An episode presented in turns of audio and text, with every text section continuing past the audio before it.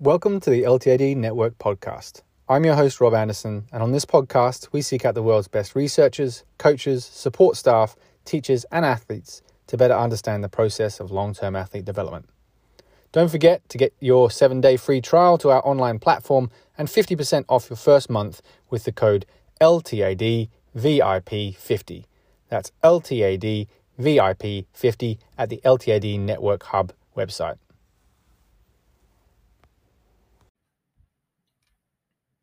This podcast episode is sponsored by Statera. Statera is a web based application that helps youth athletes and their stakeholders estimate training load, track maturation status, monitor readiness, and manage injury. Put together by coaches working with busy youth athletes, Statera helps keep things simple and brings together the most important training information in one place to ensure that effective athlete centered decisions can be made. No more complicated Excel tutorials and spreadsheets, just upload your athlete's data and their training schedule and start to take control of their training commitments and workload. Make more informed decisions and protect your athlete's well being, supporting their performance. Statera takes your data very seriously. GDPR compliant and registered with the ICO, choose from a range of maturation indices and validated measures, or customize your own. Statera can record any training variable, and all your data is fully exportable. To reach out today and get a free walkthrough, head over to www.statera.uk. That's S T A T E R A dot UK. Lee Taft is known to most simply as the speed guy. He's highly respected as one of the top athletic movement specialists in the world. In the last 30 years, Lee has devoted the majority of his time training multi directional speed to all ages and abilities. He spent much of this time teaching his multi directional speed methods to top performance coaches and fitness professionals all over the world. Lee has also dedicated countless hours mentoring up and coming sports performance trainers, many of whom have gone into the profession and made a big impact themselves. Okay, so it's great uh, to welcome Lee Taft back to the LTAD network tonight for a discussion that we've titled Reimagining Youth Sport. If anyone's been following Lee over the past few weeks, he's really posted a lot of thought provoking messages around youth sport, the challenges and problems that there are with the current model, and possible solutions and uh, better ways that this can be structured. So I'm really looking forward to this discussion, Lee. Um, thank you for taking the time out to join us. Uh, thank you. No, I was really excited when you uh, introduced me to doing this with you and the topic and all. And it's just it's too it's too important to ignore. And I think the more noise we can make, we can make those who really want to listen that they'll they'll uh, maybe change their minds a little bit yeah even if it just inspires some parents to take action and do something a little bit different even if it's just for a small group of kids then to me it's a positive uh, investment exactly. of, of our time of an evening to uh, to have this discussion so exactly I, th- I think the I think the best place for us to start is we'll start with the question what are the problems that you see with the current model of youth sport? Yeah, yeah, and that's a that's a great place to start because there is so many directions we can go, and I'm sure we will as we go through our talk today. Um, so the, the current model right now, basically, especially here in, in the States, is very much oriented around kind of this elite model. So if you pay to play, we can make you elite and we can do that many different ways we can put you in these high-end tournaments we yeah. can get you to travel out of state uh, we can get you um, maybe sponsored by some of the top shoe companies uh, all these different things get put into the parents and these young kids minds and here's the funny thing james we're not just talking about you know 16 17 year old kids we're talking about eight, nine, 10 year old kids that are being sold wow. this dream.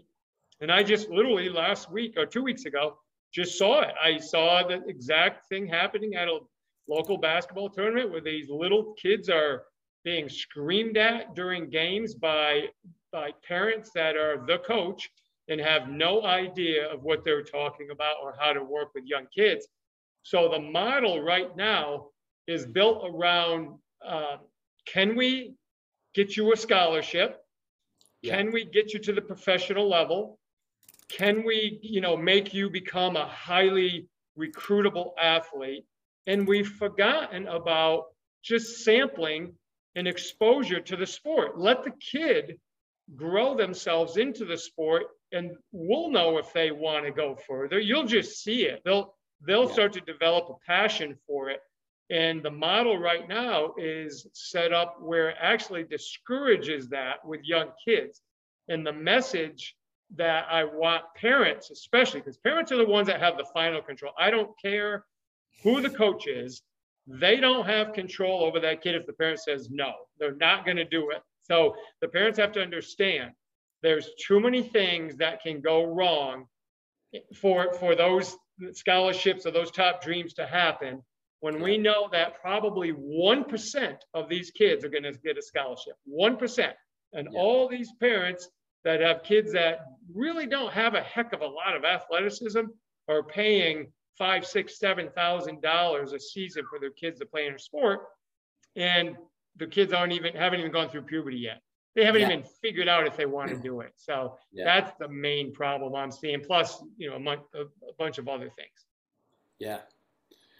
I think with the parents as well, in, in, in my experience, particularly probably in a little bit of an older age group than what we're talking about there in terms of eight, nine, and ten year olds, but you also have that um, as they get older, the parents are almost a high performance manager without being equipped with the skills to manage that or the knowledge to manage that. And they, I've seen kids with talent get pulled from pillar to post to play on this team and that team. And in the end, it's the undoing of them because they break under the training load or, you know, they, they have multiple injuries that they struggle to get back from and they miss huge periods of their development. Is that something that you see as well with, with this model in the US? Yes, that, that is absolutely huge. We see parents, uh, here they'll call it daddy ball, okay? And it could be a mom that's doing it, but they call it daddy ball. The, the dad gets mad because their child's not getting playing time, so they go start their own team. And then Yeah. they get kids, and then it becomes this, it just becomes this parent-driven competitive model. Because if you ask most young kids, they want to play. Most Yeah. parents want to win right? They're they're Yeah. they're overly competitive, and they want you know they don't want to be they don't want to look bad like they can't coach and they can't do this, so they'll do things that are against development, like proper development. And I always like to call it James. I like to call it the greater good of youth sports. Most parents they don't have the knowledge nor the background nor, nor the experience to understand what the greater good means. And so they fall short in delivering a developmentally sound program, not just for skill development and tactical learning and, and competing, but for social development, for problem solving, for uh, uh, being a good teammate, for understanding what a loss and a win really means in the grand scheme of things. It, because you you could play an unbelievable game and still get beat, or play a terrible game and still win. And if our mindset is wrong, we're looking at the win and loss versus saying, did the kids have fun?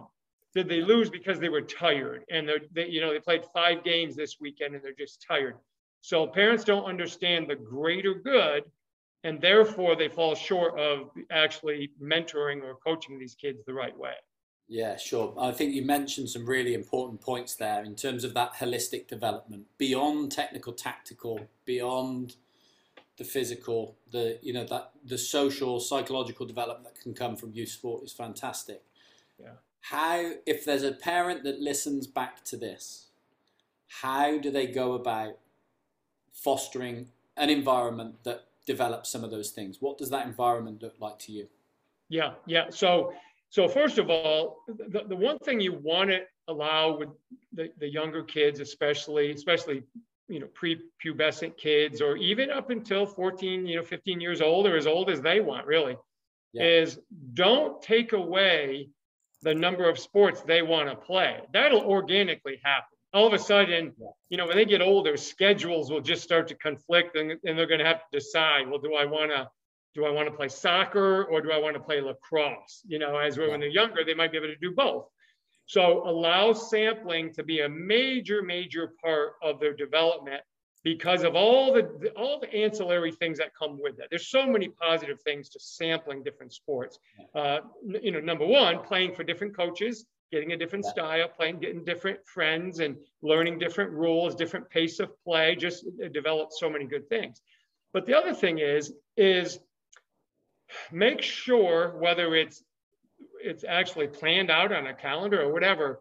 But when they're young, get them in sports that may last, you know, two months to three months, and then switch to the next sport and let them play that one, and then do it again. And, and you know, depending on depending on how long the year is, they might be able to play five sports because they yeah. could play an, an, early fall and then kind of a fall winter sport, maybe like a swimming or something like yeah. that.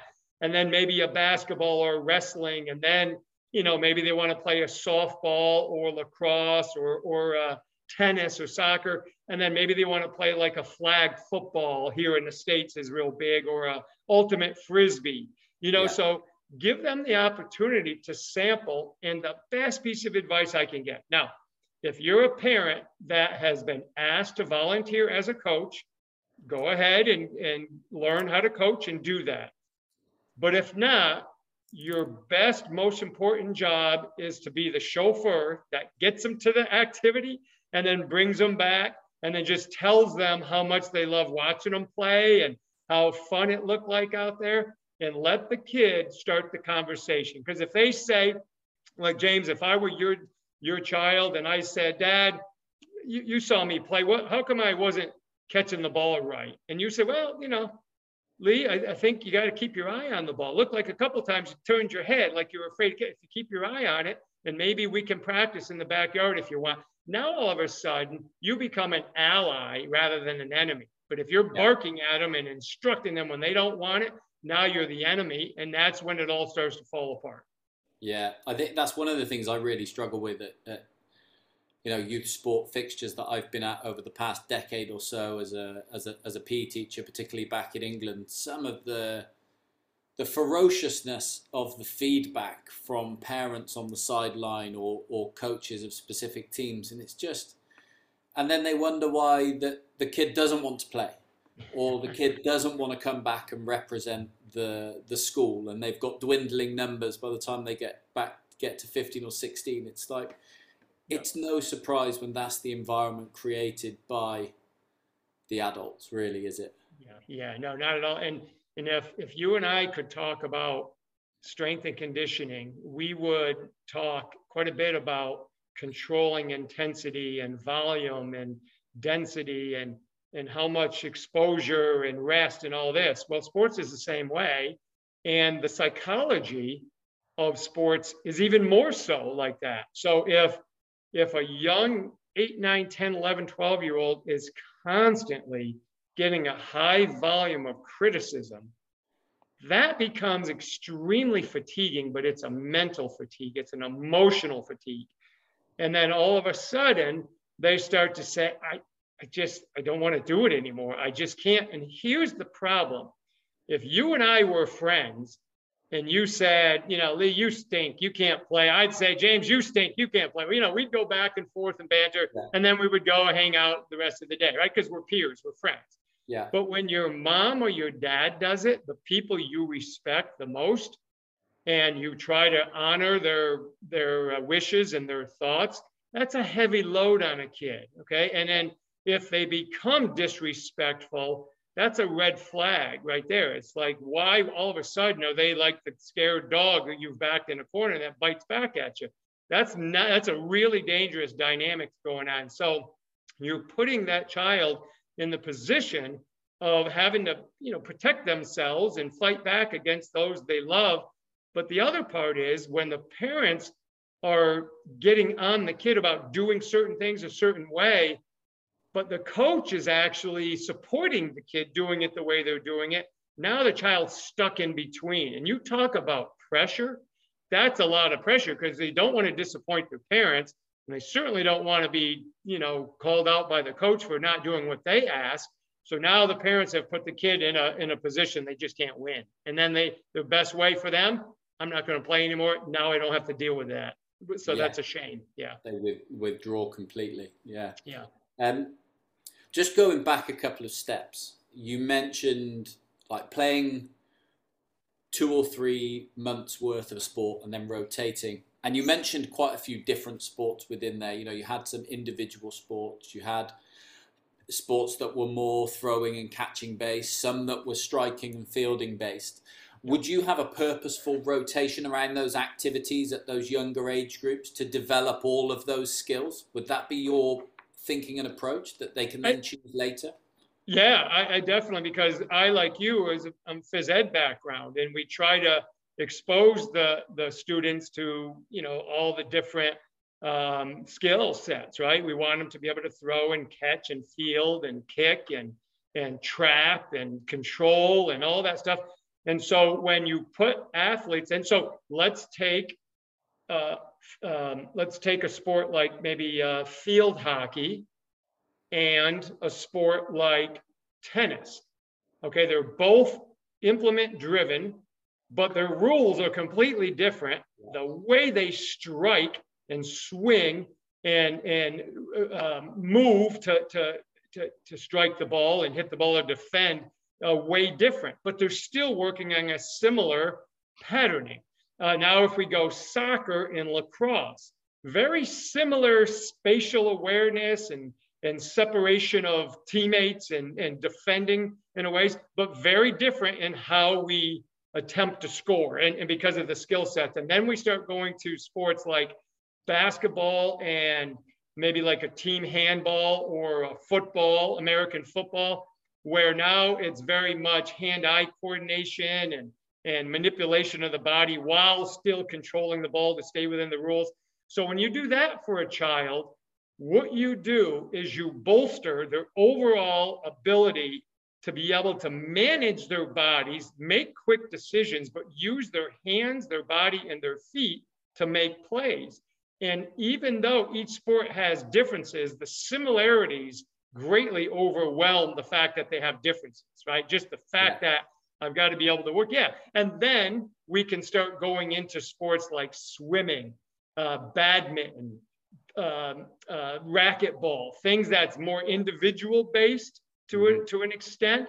And, um, but still starting to develop some of that upper body and that shoulder control that we, that we uh, may want the young kids to develop. Yeah. So I think it's a fantastic, seamless approach. Yeah, I think I, I had uh, just reflecting on some of my own experiences with sport, and I, I ended up playing rugby to a, a, a, a fairly good level um, within like the national leagues in, in in the UK, but not top level, three or four tiers down. Yeah. But there was I didn't pick up rugby until I was 15, really. Like that was when I really wanted to play the game. Like yep. you said, I was I was playing loads of different sports football, soccer. I was skiing. I was playing basketball in my back garden. And actually, like when it came to rugby, the, it, it was like a an amalgamation of many things that I'd done over the years. It was that the handling skills that I'd learnt in basketball. I could throw round the back passes because I'd been doing them in basketball. Yep. I could kick the ball well because I'd done soccer for, for years. But one of the things which I, I, I found in that sport, particularly a contact based sport, that stood me in great stead was judo. Yeah. So I did yeah. judo, and I and and it was like this awareness of people's body pressure on you in contact, and being able to find. Yep. Weaknesses in in those contact situations. So it's it was a really interesting point for me where all these skills had kind of come together. I very much had a, a, a, youth sport background where I was exposed to many things. I was lucky that my parents gave me lots of opportunities to do that. So, Definitely. yeah, it's, yeah. it's interesting how it all comes together eventually. But I think I don't know about you. I've definitely seen um, I've seen the other side as well with with working with youth sports and even you know among my friends those people that were specialized and only did one sport. Yeah. You know that what what have you seen on that side in terms of the kids that go through that? What do you think is the negative the real negatives of that sport specialization? Right. Yeah. So, and, and I've seen it as well. I've seen it in many, I, long time ago when I had my speed academies back in the, even the earlier nineties, yeah. I had like figure skaters, gymnasts yeah. that specialized. I've had, I've had motocross athletes that specialized from a young age and that's all they did is they just did that kind of extreme sport, but it was more motocross type. So the, yeah. the here's, here's the thing. We know anything you do, if you do it repeatedly over and over, you will become better at that. That's that's that's the given. We know that. Okay. But when we start talking about development and and the the short span of a young person's mind where yeah that's all they want to do when they're nine years old but when they're nine and a half they don't want to do it anymore they want to yeah. you know six months can be like that for a kid and it switches so the negative of the sports specialization. Okay, so now we start looking at the limited exposure to different movements as we've already covered. Okay, that, yeah. that helps athletes even in their chosen sport. So if I want to be a figure skater, but I end up even playing hockey, or I play like I do, I pick up a martial arts as an activity, even if it's not a, an organized sport, but I, I do martial arts a few times a week and I learn pressure control, like you said, and, and movement. That's fantastic for them. I had a big gymnastics background. I, my dad was very big in, in phys ed. And so I learned a lot of that, and that helped me in all my sports. So we we have that. They if they specialize, they miss those opportunities. They increase the risk of certain types of injuries just because the pattern keeps being repeated over and over and over, and it's happening at young uh, vital stages when tissues and joints and bones and everything are still developing.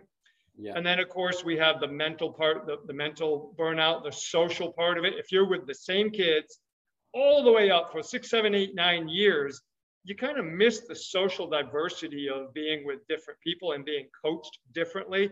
So there's a list of things that we could go through, but that's the problem when you specialize is it just doesn't give the, the physical, the emotional, the social, and the cooperative development tools that young kids need to, to be a uh, actually a better athlete in their chosen sport than if they just specialize. I truly believe that. And what about once they get past the period where they are a sports person? What about the active life beyond it? What? Yeah. Yeah. That that for me is something which, you know, I see I've seen people who then struggle to pick up other activities outside of their main sport. I know guys that are still tr- still playing rugby into their forties. Yeah. They've got and their bodies are destroyed. But it's like they could have picked up. You could have picked up golf club and, yeah, and probably walked through your sixties and seventies. But yeah, I think I think that's one of the things that I see is like the longer term impact, like how they can can they maintain an active lifestyle when that sport is gone? You know, when it when when it isn't physically possible to do some of these sports. I think that's another another thing. Like I I I always think in the pathways that I've worked in, I want these kids to have a real broad set of movement skills that enable them to pick up any activity that they want at any stage. They could transfer into another sport at 18 and even if they don't make it to elite, they can go and enjoy it because they have all the movement skills attached to agility and change of direction, and they can yep. they can just do those things. And it's interesting you say the gymnast because one of the things I saw uh, working in the school in the UK was we had three or four gymnasts that were very very good gymnasts, competed on a national level, uh, did very well representing the school and their clubs. But it was really interesting. Like we used to play generic ball skill games, just yeah. you know, make ten passes and keep the ball between your team. And these girls really struggled with it. And then they really began to withdraw from yeah. that activity. And if it wasn't something that they were good at, they, they didn't want to be involved. And we're talking about 12, 13 year old girls. And I, I said to them, like, look, this is something we want to help you develop because this is going to help you when maybe you stop gymnastics at 16, 17, or 18, but you could go and pick up a netball, you could go and pick up yep. a football, something else. And I think we have to have that, like you say, that wide, the wide lens that sometimes the, the kids and the parents don't have to try and in, encourage that. And even if it's just picking up, a, you know, integrating a different set of skills to the sport, like you know, football. You, you play football or soccer in the UK, but you can uh, soccer soccer in America. Let's get it the right yeah. way around. Soccer in America, football in the UK. Yeah. you do some you do some warm up activities with the ball in your hands, or you get chance to play goalkeeper or something like that. I think they're important little things that are easy easy to implement, but potentially very impactful um, down the yep. line. Oh, 100%. And that's that's the thing. So I was very fortunate I played four sports in high school and then I played two sports in college. And to this day, I can still play sports like I, I played in tournaments for badminton. I played racquetball. I yeah. skied like you did. I, I played all the ball sports. Uh, I, I learned very well how to play uh, volleyball. Um, and, and, it was simply because when I was little, we did all those things. We just got exposure to it. And you, you start to understand things like pace and touch and feel and and tracking and, and all these little things that get developed as you said if you play a sport if you were only a wrestler only a gymnast um, you know sports of that you you don't understand what it means to lead someone with a pass to push the ball out in front of them whether it be a you know a, a football kick or a you know basketball pass or a American football pass, throw in front to a spot you think they're going to go. Those are skills that kids don't get exposed to if they only play one sport that doesn't have that particular skill set involved in it. And now, as a dad or as a mom, I can teach my kids pretty much any sport simply because I've had such a great sampling experience when I was a kid and to me, going back to your question of, you know, once you're an adult, you know, how does it affect you? I think that's the saddest part. When you have a mom or a dad that can't even play catch with their kid because they can't catch and they don't even know how to throw. And what do little kids do? They watch, they mimic, and they they watch your modeling. And if you don't know how to throw well, well, they're probably not going to learn unless they get a coach that teaches them. So I think that's part of it is we have to make sure take care of ourselves as we age, make sure we sample a lot and we have a better body because of it. But also at some point you're going to be your child's first coach, whether you want to be or not. When they're three, four years old, they don't they're not on a team, but they want to learn how to swing a plastic bat and hit a ball off a tee. You're yeah. the one that's going to have to show them how to hold it and and how to swing. Yeah, for sure. So another question. We're moving on. Um, we've talked about the problems of the current model, and I know this is an area that we touched on when we were discussing this beforehand. But what is the impact of the current model on families, their finances, and time commitments? Yeah, yeah. And so, James, this question could could very well be the most important question in all when we start talking about family dynamics. Youth sports has changed how families interact with one another, how they allocate their income, um, uh, who chooses to go and who chooses to stay if you have multiple kids. So we now are starting to see, and there's there's some research out there that says about 77% of families are readjusting their income so that they can afford to pay for youth sports. To me, that's sad. That's very, very sad. And it's not that as parents, we want to give our child a chance to be involved. What we have to understand is you're teaching them a really dangerous lesson that the only way you can have fun and be involved and achieve is to throw a lot of money at it. And that's not, that should not be the case with young kids.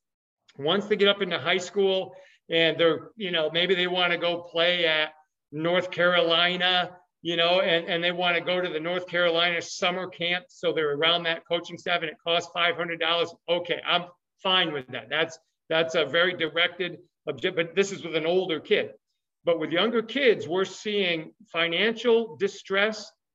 We're seeing husbands and wives spending the weekends and nights away from each other for months on end because some of these travel teams play every weekend for three, four, five months.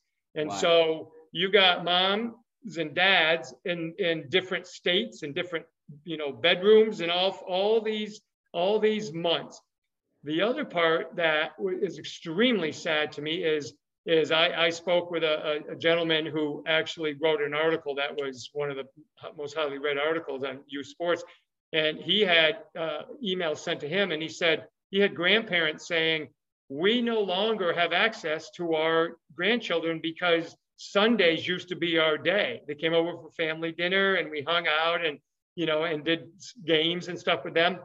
They, that doesn't happen anymore uh, because the kids are choosing. And then if the grandparents try to go to these events, it's too long. They can't sit there all the time. The noise bothers them, uh, not to mention the expense of it. And if they don't go, they don't get to see their kids. If they do go, it's just a very stressful time. So when we start looking at all of those issues, we start realizing the families are actually being kind of pulled apart by the youth sports. When when moms and dads are saying, well, yeah, but that's the sacrifice we're willing to make for a kid. Well, if you understand the skill set you want your child to have, the opportunity to become better at the sport, the potential to get a scholarship can be gained a much better, more healthy, organic way, and probably even better than what you're currently doing because of the high level of uh, fatigue and breakdown. If they would just realize that then they could actually have their family life back. And that to me is just as important as anything else. You know, make sure the families aren't away from each other during this critical time. Yeah. Yeah, some really, really good points there. And so I think, you know, this dream of pro sport or, you know, uh, families, particularly in the US, chasing scholarships and, and those kind of things, what could they, what could they be doing to achieve that goal without this crazy investment? And what what would the, what things would you be doing? Now i know i think your your daughter's played college basketball if i'm yep. if i'm right. Yep, yep. but they it looks from what i've seen you share over the years it looks like they had a, a great time uh, playing sport. And i know they did a lot of stuff with you in terms of physical development what things could other parents be doing to help the kids get there that don't involve all of the crazy travel ball scenario and money and time away? Yeah, yeah. So first of all, we'll just a quick review. Make sure they get the opportunity to play multiple sports because then when they're in the one sport that they really truly love, they're excited about it because yes, I'm back to my sport. I had a season of you know playing an outdoor sport. Now I get to get back in the gym, or I was in the gym. Now I get to get out on the track, and that's my true love. So you actually keep them excited and they play at a higher intensity and higher level because they had some time away, right? Uh, you know, what, what, what's the saying there? Uh, you know, separation helps us grow fonder of it, right? So yeah. get them separated from it a little bit. They'll love it when they come back. So that's number one. Number two, make sure that they develop the skill sets that are going to make them better in those sports. So almost every sport, with the exception of those that don't involve running, getting faster will always raise your level in that sport. So if I'm faster to the ball or to the puck or to the basket, or I can defend more shots on goal, if I'm faster and quicker, that's going to raise it. So spend some time on just basic sprinting. I, I advise sprint twice a week, sprint yeah. hard, do it quick, get out of it, and you'll see success with that. So if they develop them athletically in a very nice uh, three day a week type of program with strength training, a couple days a week of sprinting, do some jumping in there if they're not already jumping, just get them to be a better athlete. That's going to raise their level. The third part is make sure that their skill is raising. So make sure they have the ability to catch to kick a ball, to trap it, to, to manage and manipulate the ball. Make sure they can dribble or whatever the sport is. Raise that level of skill, but do so in a fun and competitive manner. There's so many ways, you and I know this because we were teachers. You can make a boring little simple drill really fun just by adding some fun bells and whistles to it that keep them encouraged to do it. So if we raise that level, that's good. Then the fourth part is make sure they get exposed to tactical learning.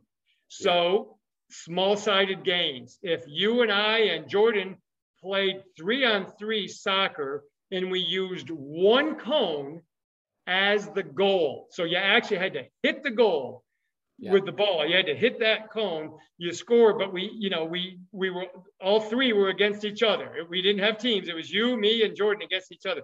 We had to learn how to dribble. That's a great way to learn how to create movement and separation. Then we add a teammate in there. Now we learn how to pass and move and cut. So when kids are learning those things in small-sided, fun, organized games, but they can be competitive. There's nothing wrong yeah, with yeah. that. They now have a skill set. And if they have the genetic makeup, the mental fortitude to want to be the next level, because some kids just by the time they get to 17, 18, say, yeah, hey, I love sports. I want to play as an adult, but I don't want to go beyond that. And that's fine too. You'll know when the kid wants to keep going. And the other part is here in America, and this is what we say a lot, is if there are schools that you're interested in going to, well, reach out to them. Let them know you're interested. Go to their summer camp. I'd rather a parent spend $300 to $500 going to a school summer camp that they want to attend versus seven to 10,000 to be on a travel team just for the heck of it. And they don't even, sometimes they don't even play a lot. They sit on the bench a lot. I'd much rather do it the other way. So now they put themselves in a position to, to get noticed by colleges. And if they're good enough at that level, well, now maybe they can play professionally in the States or in Europe or in you know South America or wherever their sport would bring them. So there's a model there. I've used it for years and years, and you can get kids great exposure, but not burning them out on the sport. Yeah.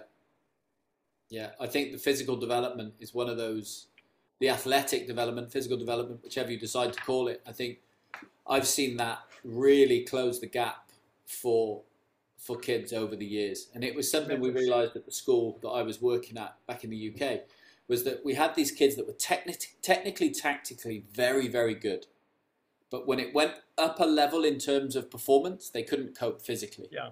They yeah. weren't able to match the intensity or the speed or the strength of the players that they were coming up against. And I, and I certainly experienced that in rugby.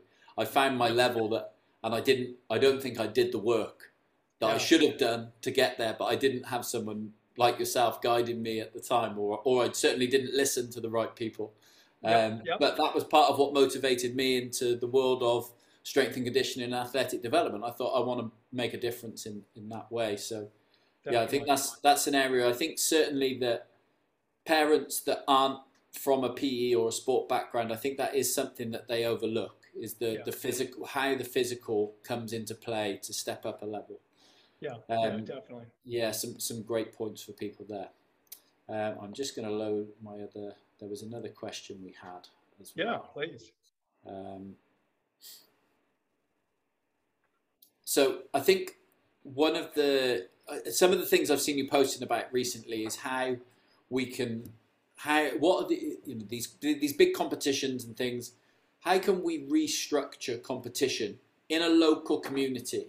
What opportunities would you look to provide to counter the travel ball scenario? What what have you done that has worked, or what have you seen as good examples that if someone's listening to this and they think, yeah, I, I don't want to engage in this travel ball, I, I want to do something locally for the kids. What what would you set up and how would you run it?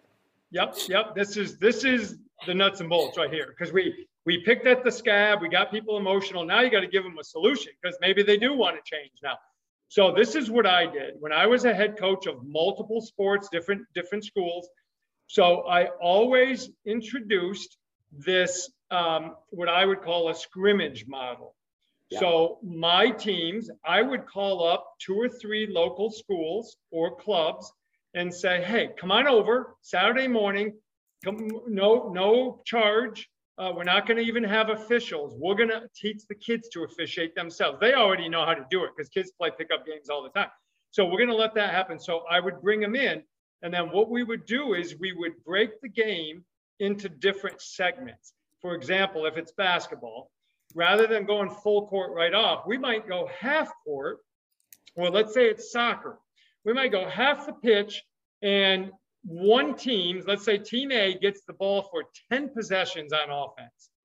The team B has to work their defense and we'll see who how many scores they can get. And then we'll switch. And then we'll do situations where we might say, okay, we're going to have a throw in on the sideline, but three quarters of the field. So they got some space to work with versus a throw in closer.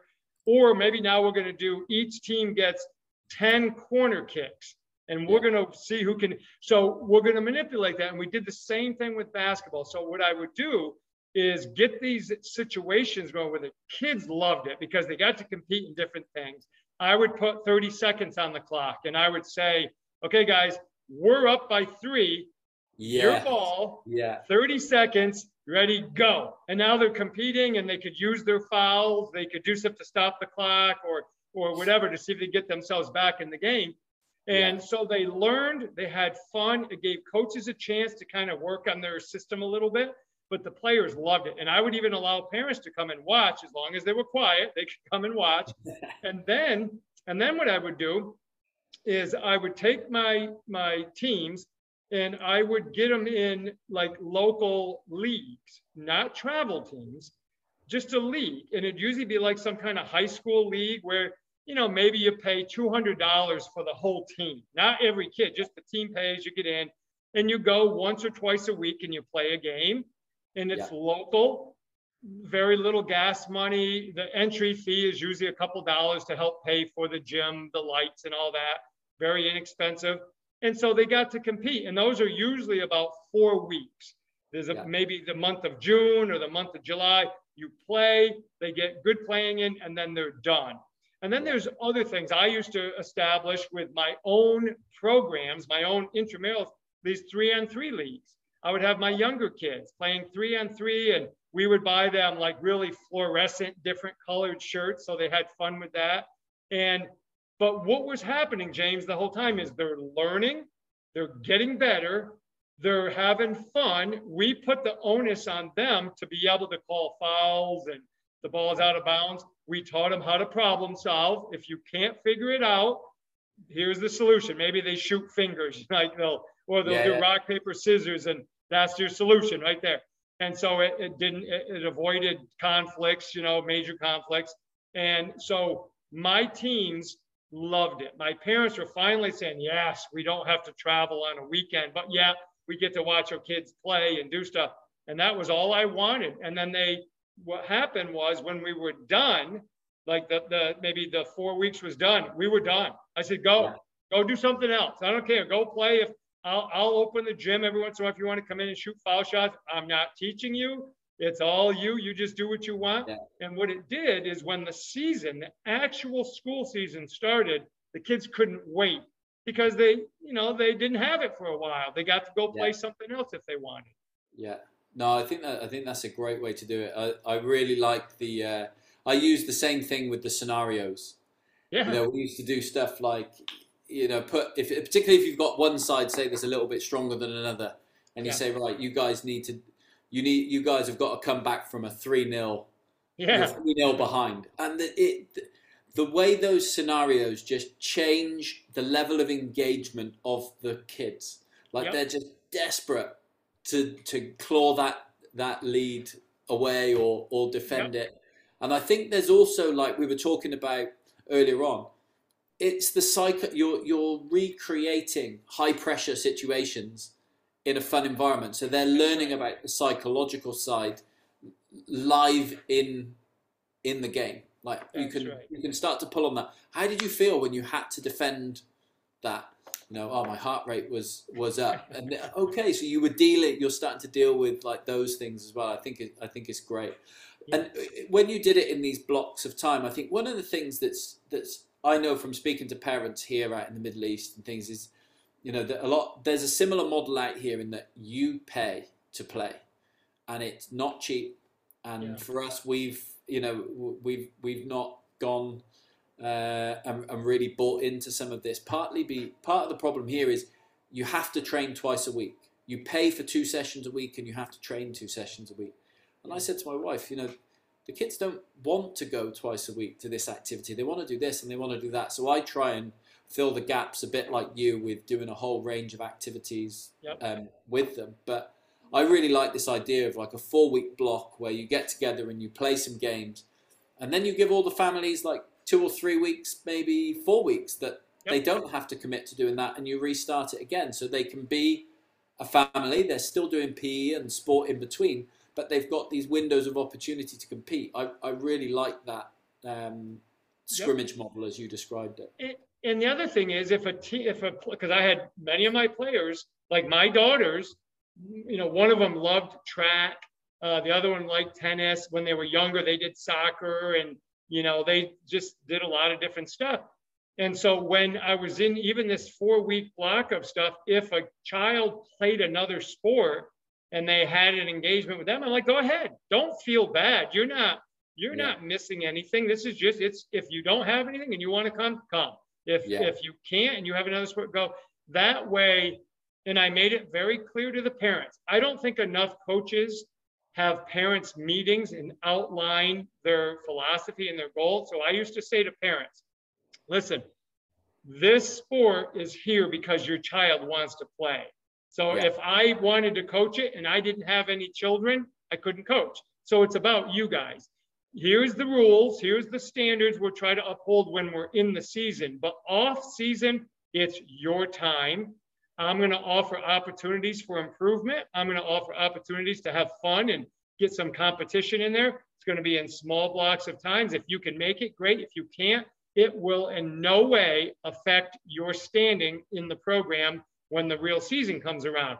That alone made parents feel like, oh, thank God, because we want to go on vacation. We're going to go visit family out of town. I'm like, please, I would be disappointed if you didn't do that versus, Yeah. you know, come and do my thing. So I think when you do that, it lets everybody know you're actually there to make a difference versus just being, you know, a stubborn coach who wants it only their way, you know? Yeah, yeah, I, I agree, and I, it's like like you say the the pressure that can come from coaches to parents to the kids, that just isn't an environment that people are going to want to be Yeah. part of long term. And Yep, I think the way I definitely agree with what you're saying as well in terms of sharing the philosophy of the program and and the parents meetings. I think are definitely an underutilized tool in youth sport and and for you to get. I think it's getting across those messages, like you say, about how we talk to the kids, how we support from the sideline. You know, let them play, That's right. let them let them be, and and and not get on their backs too much when when things uh, things go wrong. I've I've Yeah. definitely experienced that myself, and yeah, you certainly don't come off thinking like I want to I want to go back and play for that coach or. I want to go back. You know, I'm, I'm I'm happy to put myself back in that environment. So, Yeah. no, I Yeah. think there's some, I think there's some great messages that have come through, um, through there, Lee. Um, if we had to summarize it in in three points to take home and for for people to apply, what would be the the three the three key things to summarize? Yeah, number one, don't forget that it's the, the name of what we're talking about is youth sports, not adult driven youth sports. So, Yeah, number one, make sure that the, the whole dynamics of the youth sporting experience revolves around the child. I understand we've got to drive them there. We might have to pay a you know a fee to get in or whatever. That's but other than that, make sure it's about them. Number two, give as much sampling as possible that they seem interested in. And the, the mistake I think a lot of people, or, or what they misunderstand me is, it's fine if they don't want to play another organized sport. If they just want to spend time water skiing and and skateboarding and you know ice skating or whatever, you know, or maybe doing gymnastics or martial arts on a non-competitive team great. I just do something different that develops your body and your mind and your social engagements differently. Make sure that's really critical. And then number three, I would definitely make sure that the experience like you want to make sure you're reading your child. If your child is highly competitive and that's what's fun to them, don't take that away from them. Like get them in the rec leagues or the scrimmage models or get them to go to the park and maybe they can play with some of the older players. I did that a lot with my daughters. They, they, a lot of the girls didn't want to play pickup basketball, so I'd bring them to the rec center and I'd get them in the game with the guys, and they'd yeah. play against the men because they wanted it. They wanted to play. So don't be afraid of competition. Just don't let competition be the only thing they get. They have to get the development and all that. But I think competition is if that's what is driving your child, well, then cultivate the atmosphere yeah. where they can do that along with the development, but just make them understand. And this is another part we didn't really talk a lot about, but being competitive and winning, sometimes you got to define winning as having an unbelievable effort all game long, yes. even though you lost the sport, or a winning attitude where, yeah, you got your butt kicked and you got knocked over and you got elbowed in the face, but you never stop being a good sport and competing. Those are things you and I can always control and expect our teams to do well. We can't always control who wins because sometimes it just doesn't go our way. So if they do those three things, I think you're going to have a really healthy athlete that will decide to continue or decide to, you know, retire young and just be an adult that's healthy. Yeah. I think I think there's something you touched on within that that is uh, it is is as valuable in the the free play element yeah. as well. Like oh, it doesn't yeah. have to be. I think that's a really important message for any parents or coaches that listen in. Critical. It doesn't have to be structured, paid for sessions or a training session. There is so much value on in kids going and taking a ball to the court and playing, like you say, pick up basketball among themselves. It doesn't have to have adults there to be beneficial to their development. That's it. James, our talk for two hours could be just on free play and the importance yeah. of it. And you know Episode that because two. we, yeah, we actually know through research that we're not the only species that free play is critical. You know, yeah. we realize animals uh, that love to play, and that's a part of their socialization and development. So when kids get the chance to have free play, they own it. They don't own it when they show up to a club practice and the coach is drilling them on everything. They don't own that. They show up and they go through the motions of doing it. Maybe they have a great experience, but they still, it's not the same. Free play opens up so many social and mental and emotional and physical roles in decision making that other things can't do. So you're so right. So the, the free play is really the formation of everything going into these youth sports. Yeah. Awesome. I would like okay. to ask a question. Of course, yeah. I was go- I was going to so say. First of oh, all, thank you very much. Absolutely. First of all, thank you very much for the talk. Great talk. I'm a at a youth department soccer in Israel, and I would like to ask, we're just uh, in front of the off season, what focus you put on the off season with your athletes? For an example, they did during the the year strength programs and you know all the um, athletic stuff. They got like a, a good amount of um, uh, athletic education. What would you put an emphasis on the off season in order they have like eight weeks uh, from the point they finish until the beginning of the season?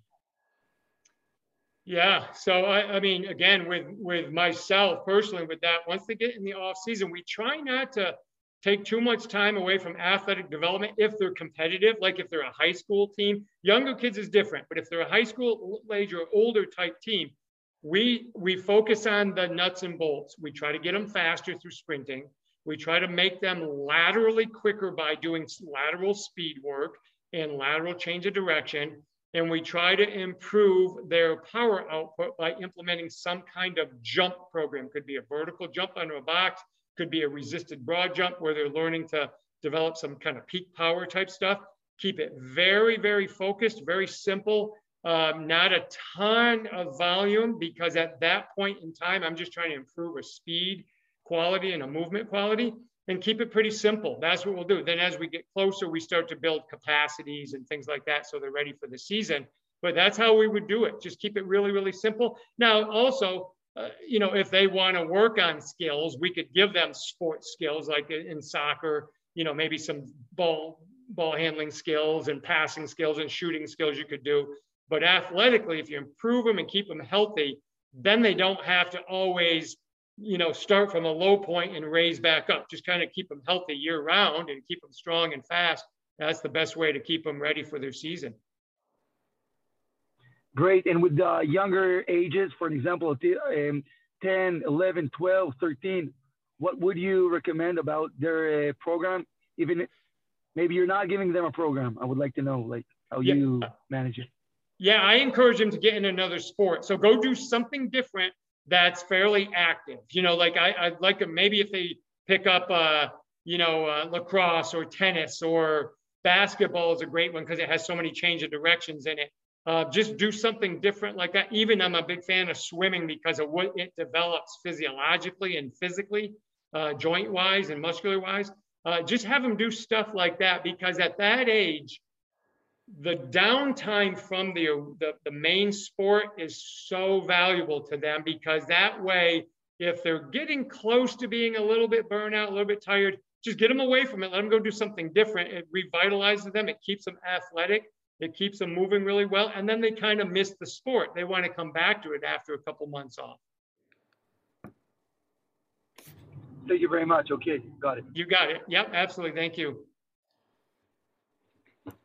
Awesome. Well, some some great advice coming through there, Lee. It was it was brilliant to have you with us for and just under an hour to uh, to share your wisdom and, and, thoughts around how we can make youth sport better. I think there's there's so much hopefully we can do in this this space, and hopefully if this just gives a few people some ideas around how um, that they can apply some of these ideas and do that for the kids that they're in contact with in their community, then then it's a really positive thing. So thanks very much for giving up your time, and we're going to make sure that this is uh, freely available for people to access, and and we'll share uh, the links and everything to that to to get into uh, the right hands. Well, thank you, James. This was great. I appreciate you creating the platform to help more uh, parents, coaches, and kids. So thank you. No problem at all.